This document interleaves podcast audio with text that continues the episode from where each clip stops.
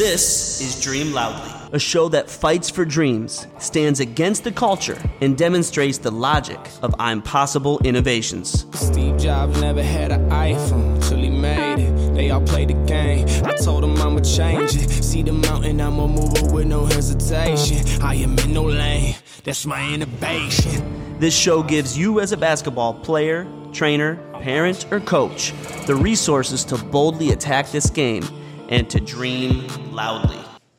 Welcome back to Dream Loudly, an I'm Possible original show. We are your hosts, Micah Lancaster and Bryce Stanhope.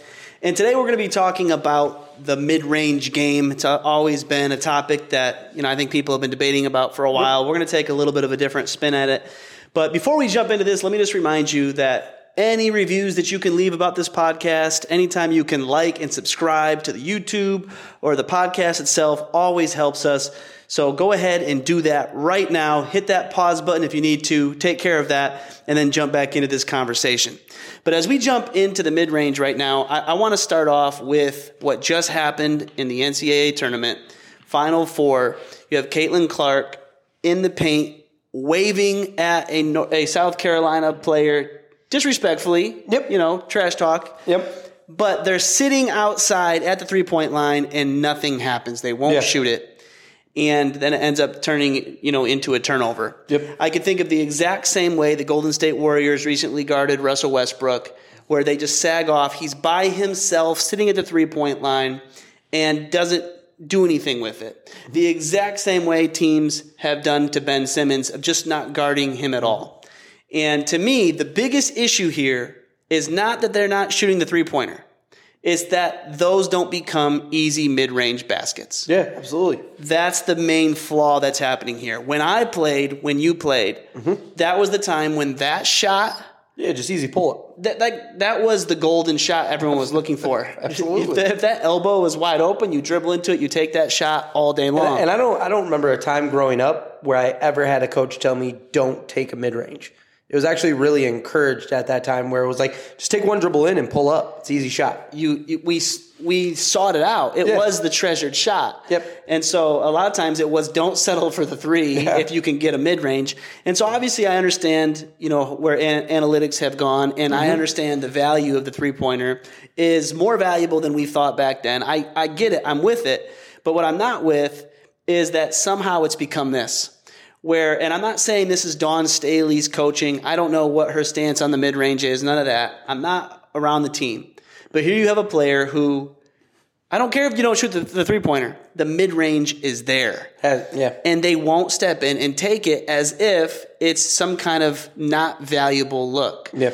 Russell Westbrook has the ability to shoot the mid range. His three pointer has been suspect and, and basically on and off but his mid range is there. But yet somehow he's not stepping in and taking the mid range. Mm-hmm. Something's wrong. And so what I wanted to go into is the value of the mid range, not only for those reasons, but also for the game. So let's start with just the overall value of the mid range. Where do you see it? For, for me, it's just the fact that I mean, it's going back on the kind of scoring on all three levels, being able to obviously get to the basket, shoot the three when I need to stretch the floor. But then it's also on the side, and there, there's been some great talks about this lately. Is like it keeps defense more honest. It's actually pretty easy to guard somebody if I know all you're going to shoot is threes and you're going to shoot layups. So like I can kind of just play off one or the two, and especially if I have a good big, I can just kind of let you have the lane. So it's like it makes defense really easy. And I think this is sometimes you can even go to Steph on this. Like he's statistically been one of the highest mid range shooters in the NBA. Now it's a different type of mid range. It's a pump fake a three, step in and just knock it down. But that's what even keeps him on. I, I score on all three levels. So you have to respect both sides of it. Um, and that's where I see the issue has become is like when you're only doing one out of the two or two out of the three, like your game is kind of easy to guard. It's hard to think about scorers at the highest level who don't score all Yeah. three ways. It's really it's it's hard to think about it. Even Klay shoots the mid range. Like e- even players who you typically would think of just being a three point shooter shoot the mid range. Um, James Harden might be one of the only examples I have of someone who I don't really see as a mid range player. Yeah, if it's a mid range, it's more of like a slight step back and shoot. Yeah, he's either shooting the three or going Yeah. to the basket, and he's been able to learn how to do that well and draw fouls and all kinds of different, you know, strategies to that nature.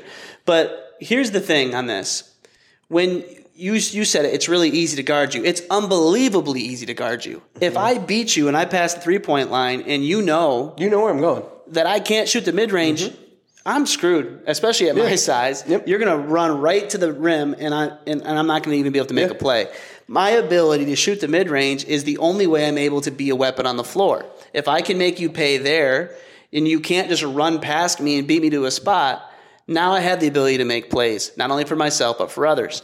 The fact that coaches think that players can figure out how to be a threat, all players figure out how to be a threat without the mid range, is just not logical. I don't, I don't really understand where they even come from with that. Well, that's what I was noticing last night during the the men's championship game. It was this very awkward game of what felt like San Diego State trying to overpower a team that's just physically bigger than you. So they were a lot of times catching the ball in that 15 foot range, facing up, but nobody wanted to shoot it. And like they're just trying to back this guy down when he was giving you a 15 foot shot. But it's like it's like they're unaware that they're allowed to shoot that. So it's like like they just look all so confused when they get to that 15 foot mark on, on what to kind of do at times. Yeah, when a player feels limited like that, it's almost like you don't know how to play basketball. It's like I want to shoot this, but I, I don't like what do I do? So where do I go? And so we always talk about it with players, you know, if you can become the guy who's allowed to shoot the mid range, now you've become a guy who can really grow. You can become a guy who can become a star. All, or I should say, the majority of stars can score, like we said, at all 3 mm-hmm. levels. So if you're a person who's expected to be a three and D player, how do you ever become the star when you're not allowed to take the mid range? Mm-hmm. It's nearly impossible. yeah, we see that a lot. So you have to just start taking the mid range in order to be get to that level. And coaches, I, I think, in at that, you know, with that in mind, they understand that. But it's almost as if they're not going to let anyone shoot the mid range until that person steps out and just starts doing it against your wishes and proves you wrong, Yeah. and then you become an Then outlier. Yep. So the outliers are allowed to shoot it, and that's it. But when we train it, like what I would want coaches to understand here, it's not just about shooting the shot itself. Let's say the analytics are right and that you should just, just not take that shot very often, even though it's going to make a player extremely easy to guard. If you don't train the mid range, you lose all kinds of value. And I think that's the biggest problem. At that game, the South Carolina game, my guess is that girl hasn't practiced the mid range a lot No. because it's not encouraged. So your confidence isn't at a high level in order to take that shot. So that would be one advantage in the cases that they would guard you like that of actually practicing the mid range.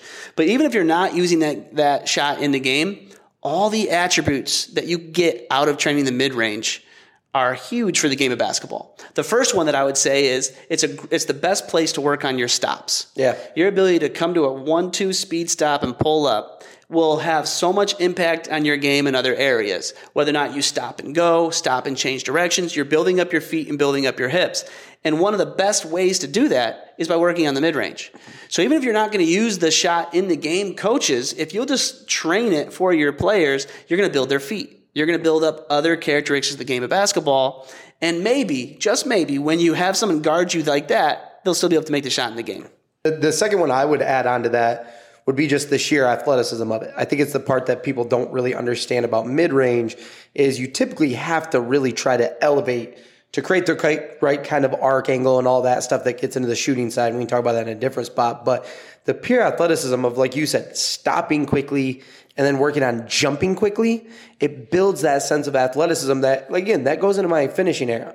I tell my players all the time, like if you actually want to help build your vertical, work on your mid range. Focus on the stopping. How fast can you stop? How fast and how high can you jump?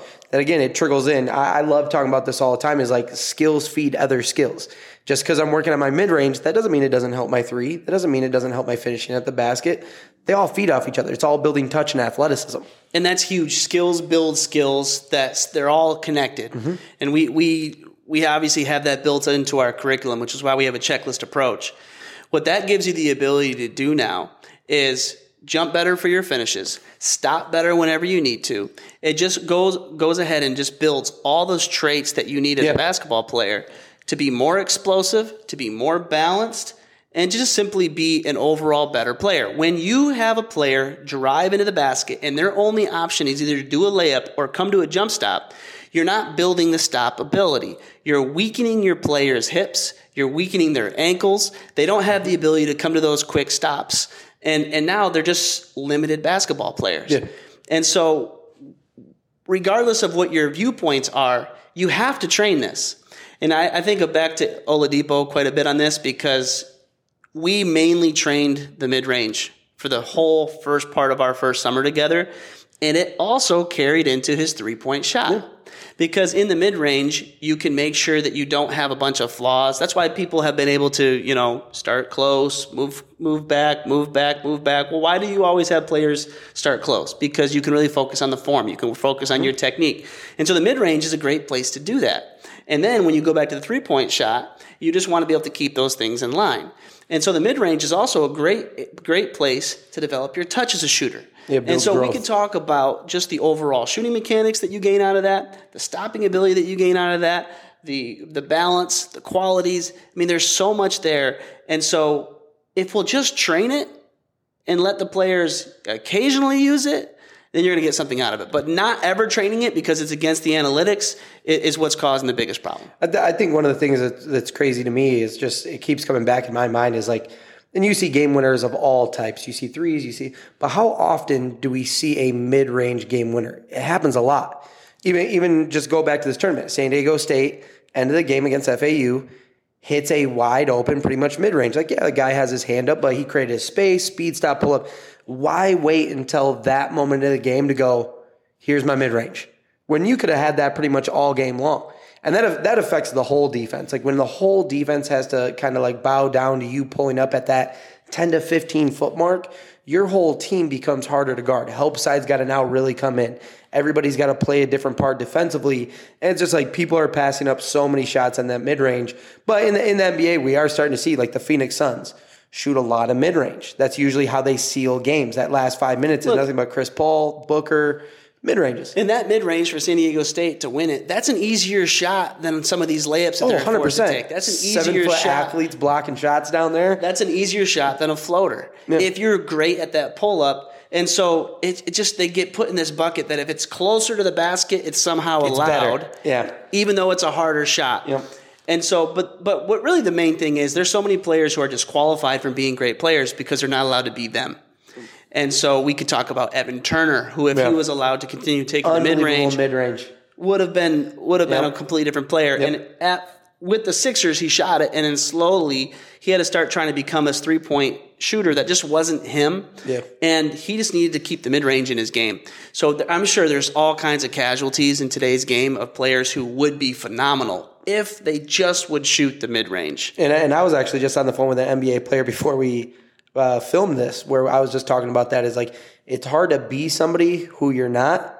Like, yes, I, my coach is going to want me to fill a certain role, but if it's not who I am as a person, it's really hard. Like Evan Turner is just such a great example. Like that that guy had one of the best mid range handles, nice at finishing at the basket. Everybody tried to make him a set three point shooter, and even though like in practice he would hit twenty in a row with us all the time mentally he just that's just not who he was it's not the part of the game he loved and enjoyed mid-range and stuff he was he was unstoppable Playmakers like the mid range. Yeah. You can stop and pop. You can change directions. You can find people. If you take that away from a playmaker, it's hard to make plays because it forces you to be too predictable. You're either shooting the three or you're going to the basket. It's too easy to guard. So therefore, it's too hard to make the plays instinctively that you'd want to make. So coaches, please, even if you're all about the analytics, don't have a South Carolina type play. Make sure your players have confidence to take the mid range, and you can do that through training. And, uh, and the bonus of that along the way, they're going to get key characteristics and key skills that are going to help other parts of their game. So don't lose sight of that and make sure the mid range becomes a part of your training sessions. That's all the time we have for today. Stay locked in to Dream Loudly, one episode every week, every Wednesday. We'll continue to talk about these topics.